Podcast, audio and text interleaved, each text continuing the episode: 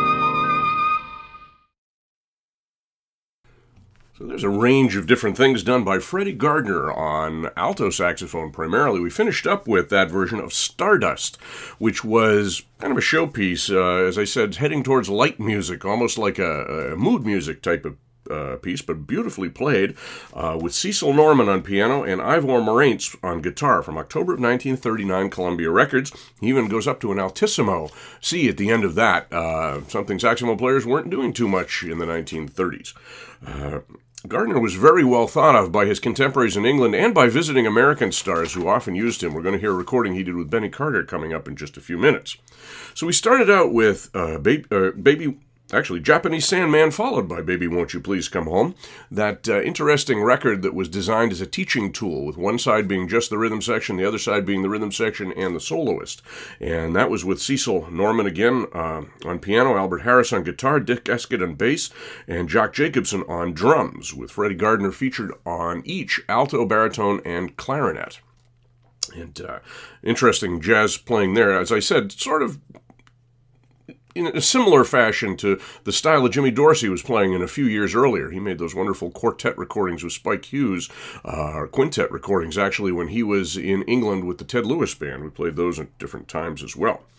Then we went to 1939 and Someday Sweetheart and the 10 a.m. Blues, which also featured Norman Payne, very underrated trumpet player, uh, as I think you'll agree, or having heard him on those sides. He uh, really retired from the business for the most part uh, not long after this and uh, went into the private sector. He played occasionally after that, but a very, very significant talent. And he and Freddie Gardner had played together in Ray Noble's New Mayfair Band, which was a recording band. We've done a podcast on uh, them in the past as well, and some other groups as well. They these British musicians, white musicians, just sort of shifted from band to band. Some of the really superior dance bands of the 1930s, Bert Ambrose and um, many, many others as well. Uh, and Ray Noble's band was considered about the best, but they never really performed in person. They were just a recording band playing Noble's arrangements and featuring a lot of the great jazz stars of the period, including Freddie Gardner.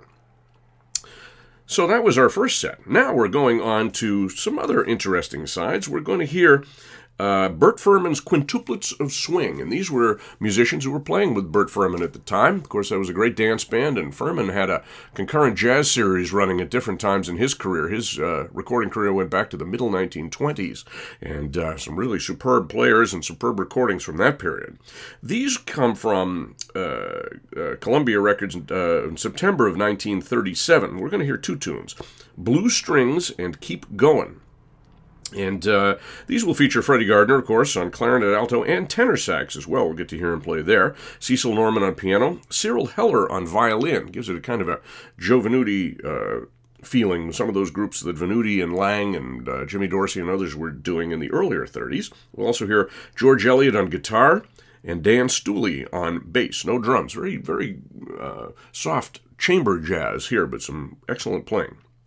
Following that, we're going to hear uh, a, a sideman, another sideman recording that Gardner did with Buck and Bubbles, the African American uh, vaudeville duo, which was uh, made up of um, Don, uh, excuse me, uh, Buck Washington on piano, who wrote a lot of songs, not, not the one we're going to hear, but um, was well known as a songwriter, and uh, John Bubbles Sublette on vocals. He, of course, had been in Porgy and Bess, and he was well known as a, an African American entertainer. And with them is Freddie Gardner, uh, Dick uh, Escott on bass, Joe Young on guitar, and Jock Jacobson on drums. And uh, these are from 1936. We're actually just going to hear Indiana, which features some beautiful Freddie Gardner playing, as well as um, the rarely heard verse to Indiana, which uh, Bubbles will sing. We'll also hear uh, around the corners Bill Mulraney on trombone. He was another player who was very active at the time. Benny Carter used him on a lot of sessions as well. So after that, we're going to go to Benny Carter. Um, Carter, of course, uh, had gone to England in the, about 1936 or so, and he was uh, used as a player occasionally, but because of the union regu- regulations, he was used more often as a, an arranger and a band leader. But he did, uh, or was allowed to make recordings uh, for Vocalion and some other companies, and uh, he put together orchestras from musicians who were working for him at the BBC, including Freddie Gardner. And this tune, There's a Small Hotel, comes from uh, January of 1937. The story goes that the producer of the session was Leonard Feather, the jazz promoter, producer, what have you. And uh, Leonard Feather was not a big fan of Benny Carter's singing, which admittedly wasn't very good. Uh, and Carter wanted to do a vocal on this tune. And they came to a, a, a, compromise whereby one track had Benny Carter singing uh, a chorus, and another track, which was ultimately released, was supposed to have him playing an alto solo, but he was uh, annoyed enough that he refused to do it, so Freddie Gardner played the alto solo in the style of Benny Carter. And for many years, people didn't realize it was Freddie Gardner. We're going to be hearing him do that. Uh, after the alto solo, there's a short alto fill and passage uh, in the ensemble, which was by Benny Carter. You can hear a slight difference of tone. And then we're going to jump over to uh, one of Freddie Gardner's last recordings. Again, more mood music, uh, uh, light music, whatever you want to call it. This was uh, done in uh, 1948. As I said, he died in 1950, so these are some of the last recordings he did. They were done with Peter York and his concert orchestra, and they were alto saxophone solos over a string background, basically. We're going to hear something that was actually kind of a minor hit for both of them. This was for Columbia and was I Only Have Eyes for You. So, again, uh, kind of a range of different styles here uh, by Freddie Gardner and different groups. We're going to hear with uh, Bert Firman's Quintuplets of Swing. We're going to hear Blue Strings and Keep Going. Buck and Bubbles in Indiana, the Benny Carter Orchestra, There's a Small Hotel, and Freddie Gardner with the Peter York Concert Orchestra, I Only Have Eyes for You.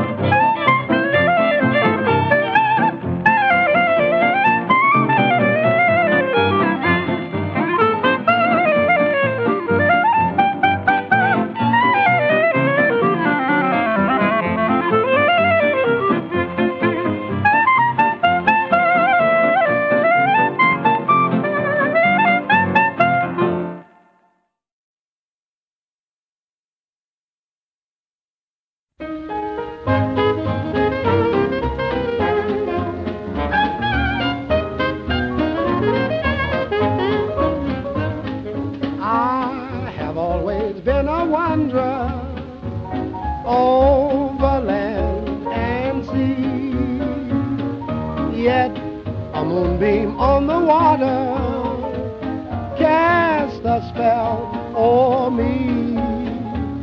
A vision there I see. Again I seem to be back home again in Indiana.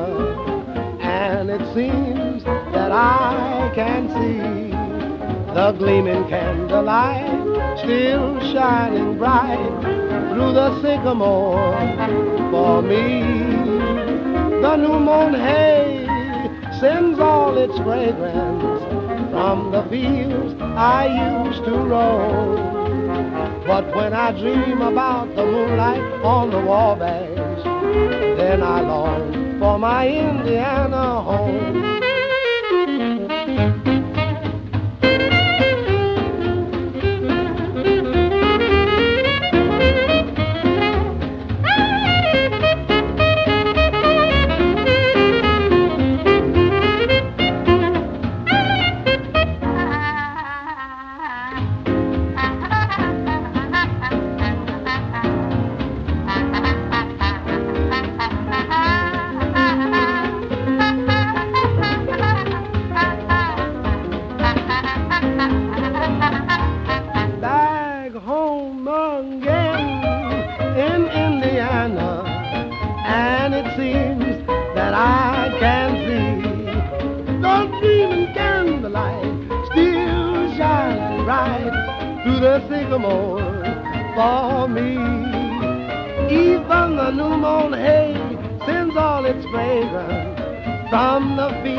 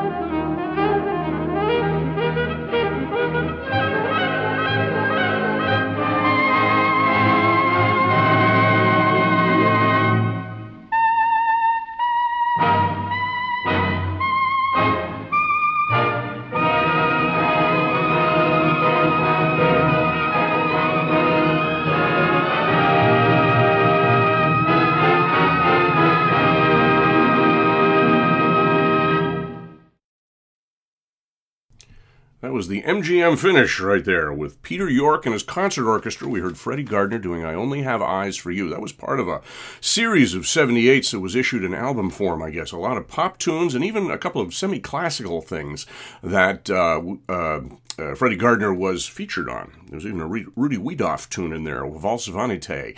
Um, so those presumably were pretty big sellers or big in, in demand on BBC Radio and some of the different late music programs. Before that, we heard a much more jazzy side of Freddie Gardner playing There's a Small Hotel, subbing for Benny Carter in the Benny Carter Orchestra. A full chorus solo, very flowing uh, in the Benny Carter style, but with some differences of, of, of attack and, and sound. Uh, you could hear Benny Carter's sound come in answering the ensemble a little bit later. He had a much more velvety sound, and Freddie Gardner had a, had a more incisive one, although uh, very nice in its own right, certainly. The trumpet solo at the beginning of that, I'm not too sure who it was. It could have been Benny Carter. It might have been Tommy McQuater, too, who also did a good Benny Carter imitation on trumpet. Before that, we heard uh, Indiana, the uh, uh, standard from 1917, here done with the verse sung by John Bubbles Sublette, uh, Buck and Bubbles. They were touring England at the time, Buck Washington on piano, and they had Freddie Gardner on alto and Bill Mulraney on trombone on that session, and we heard Indiana. Uh, before that, we heard the two sides by Bert Firman's Quintuplets of Swing, uh, Blue Strings, and Keep Going. Some very interesting uh, chamber jazz that might have been a little bit outdated uh, as of 1937, but still very musical. Freddie Gardner, primarily on clarinet, but uh, he came and went on different saxophones as well, with Cyril Hellier on violin, Cecil Norman on piano, George Elliott on guitar, and Don uh, on uh, bass. Stutley, I think his name was actually. Um, that was for Columbia. Uh, the um, sides I had said early on were for Columbia. Japanese Sandman and Baby Won't You Please Come Home were in fact for Parlophone. So I must made a boo boo on that. We're going to go to two sides right now, which were part of a fairly long series that Gardner did in the swing idiom with a larger band that had arrangements, and these were done for the Rex label. And I picked two tunes that feature him playing some very good jazz, primarily on tenor sax, and as I think you'll agree, he was a very, very fine tenor sax player. Uh, these both came from uh, December of 1937, Freddie Gardner and his swing orchestra. Two trumpets, Archie Craig and Billy Farrell, Ted Heath on trombone, uh, he did some arrangements, but not uh, on these sides. Paul Fenwell, uh, I guess, on trombone. Freddie Gardner on all the reeds, clarinet, alto, and tenor. Pat Dodd on piano, George Elliott on guitar, Dick Ball on bass, and Barry Wicks on drums. Roy Martin was the arranger of these tracks. We're going to hear two. We're going to hear um, I Want to Be Happy and the Limehouse Blues, both featuring uh, Gardner's playing, especially uh, I Want to Be Happy on tenor sax. Very impressive.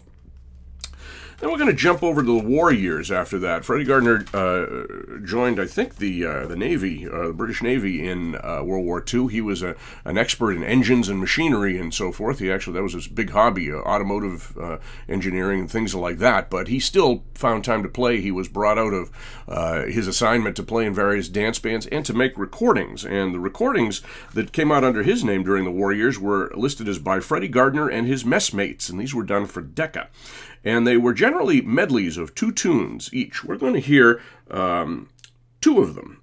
Uh, we're going to hear Can't We Talk It Over and Sweet Lorraine. Those are together, and those were done on November 26th of 1943. And then It Don't Mean a Thing If It Ain't Got That Swing uh, with Back Home in Tennessee from March 6th of 1944. And the band here is Freddie Gardner on alto, occasionally clarinet, Jack Simpson on xylophone, uh, the first uh, recording has Abe Walters on an instrument called the Challen Multitone Piano. I don't really know what that is. It sounds like a prepared piano, uh, like an old ragtime sounding piano. Cecil Norman on the ordinary piano, Jack Simmons on guitar, and to- Tommy Bromley on bass. And those are uh, the musicians for uh, Can't We Talk It Over and Sweet Lorraine. For uh, It Don't Mean a Thing and Back Home in Tennessee, the only difference is Jack Penn takes over the keys or whatever they are of the Challen multitone piano, and uh, same band otherwise. I omitted one in the middle there. We're going to start out, as I said, with I Want to Be Happy in the Limehouse Blues. After that, we're going to hear more of a dance band version of a tune by Freddie Gardner and his swing orchestra. This is a nice arrangement that he may have done himself, um, featuring the saxophone section with him leading. He was a very well known or well regarded lead alto player. And this is the tune Have You Got Any Castles, Baby? And this will feature Billy Farrell and Norman Payne on trumpets, Ted Heath and Paul Feneley on trombone, Freddie Gardner playing lead alto, Frank Weir on alto, uh, E.O. Pogie Pogson on alto and tenor, probably tenor in this case, Pat Dodd on piano, George Elliott on guitar, Dick Ball on bass, and Sid Heiger on drums. And those are from, or that is from February 17th of 1938. So those are our five tunes to finish up our Freddie Gardner tribute. I Want to Be Happy in Limehouse Blues, Have You Got Any Castles, Baby, and then the two medleys. The first was Can't We Talk It Over and Sweet Lorraine. And the second is It Don't Mean a Thing If It Ain't Got That Swing and Back Home in Tennessee.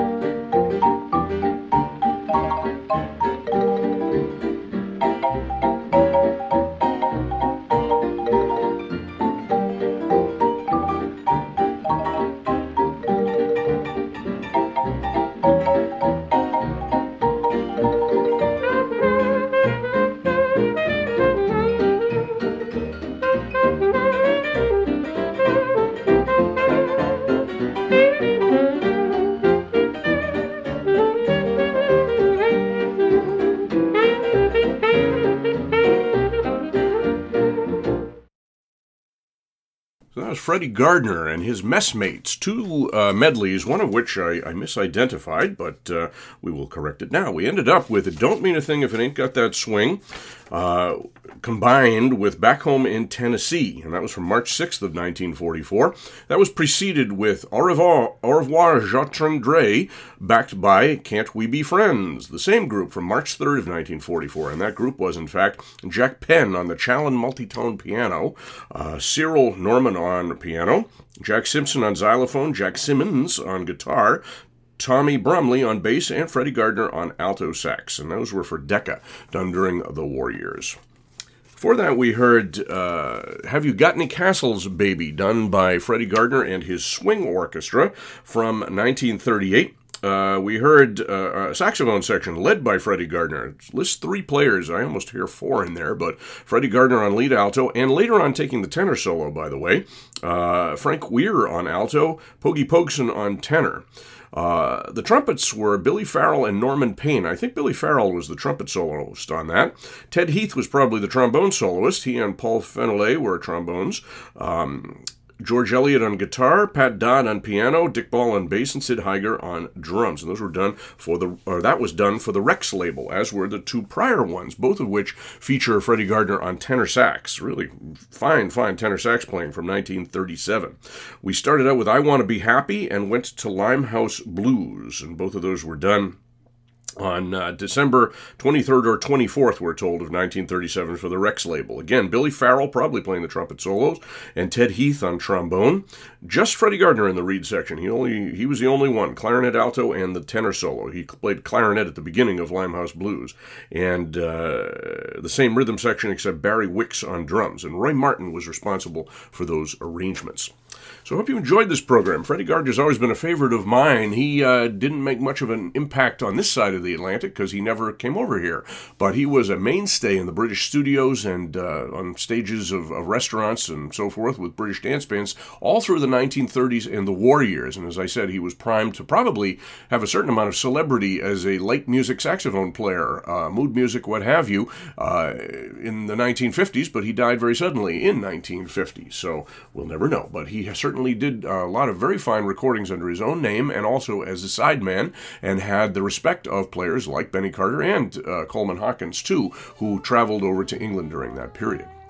So you've been listening to the Jazz Focus. My name is John Clark. Hope you've enjoyed this program and uh, think about sponsoring us. Do contact me. My band name, Wolverine Jazz Band, is uh, on Instagram and Facebook. WolverineJazzBand.net as well. And uh, hope to hear from you and think about future and upcoming programs. And so, I'll see you on the other side.